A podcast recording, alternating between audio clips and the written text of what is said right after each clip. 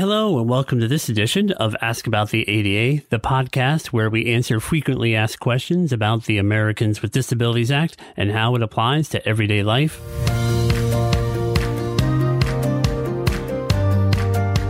On this edition, we have two web related questions as the Americans with Disabilities Act applies to websites. So let's get into this very hot topic.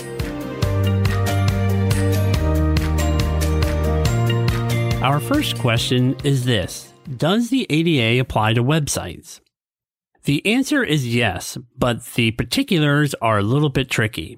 First of all, let's look at Titles 2 and 3. Title 2, of course, deals with state and local government and all the agencies that come out of those state and local governments. Title 3 deals with businesses and nonprofits. In other words, the technical term is public accommodations.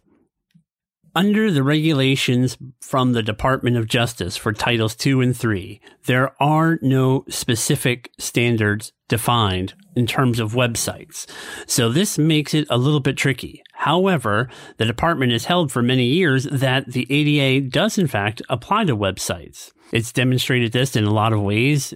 It has referred to web accessibility in a number of its settlement agreements with different businesses or state or county entities. And it's also shown it in some of its information that it has provided to the public. For example, in chapter five of the best practices toolkit for state and local governments, you can find information about website accessibility.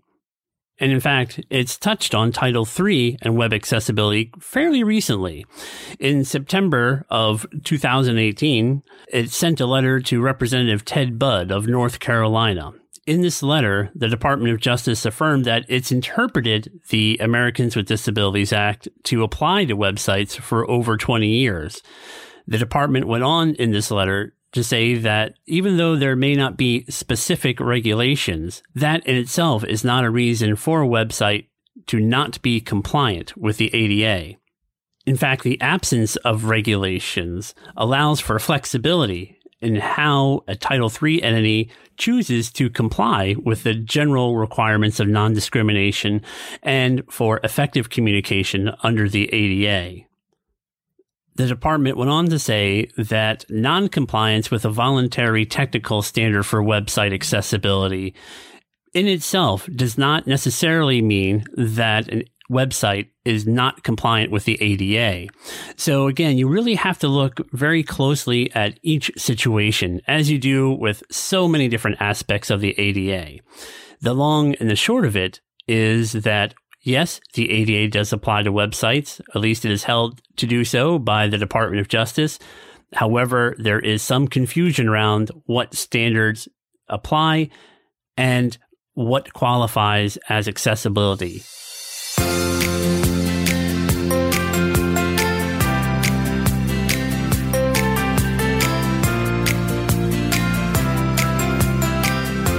Now let's look at our second question, and this deals with website accessibility in the education environment. Does an online college class have to be accessible? It's important to remember that students with disabilities must have an equal opportunity to access the services and activities of colleges and universities. Both the Department of Justice and the Department of Education recognize and enforce this equal opportunity.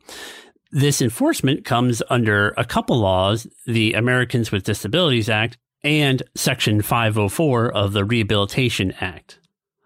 Online learning accessibility means that a student who has a visual disability or perhaps a reading disability and who happens to be using a screen reader, which is a form of assistive technology, can read and effectively interact with an online learning management system, as well as the documents that a faculty member might provide to the class. It means that a student who is deaf or hard of hearing can access captions for videos and multimedia content.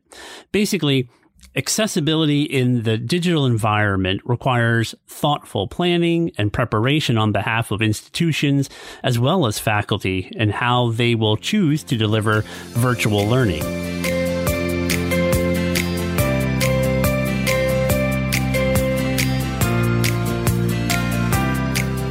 when taken together, the two questions that we touched on today tell us that website accessibility, and in terms of its relations to the Americans with Disabilities Act, takes a lot of thoughtful investigation and consideration. It's something that we know is very important, but we must think through how we will make a website accessible. If you want to find out more about this or about any other ADA related topic, please feel free to contact us at the Northeast ADA. You can call us at 1 800 949 4232 you can visit us on the web at northeastada.org. And of course, you can email us at northeastada at cornell.edu. Feel free also to follow us on social media and interact with us there. You can follow us on Instagram, on Twitter, on Facebook, on LinkedIn. Just search for at Northeast ADA. And of course, I must thank all those who helped to make this podcast possible. Thank you to Grace Fairchild, our producer and editor. Thank you as well to Peter Quinn of the YTI Media team for also editing the podcast and preparing it for publication. And thank you all for listening and being a part of our conversation. I'm Joe Zeski, Program Manager here at the Northeast ADA Center. Let's keep the conversation moving forward.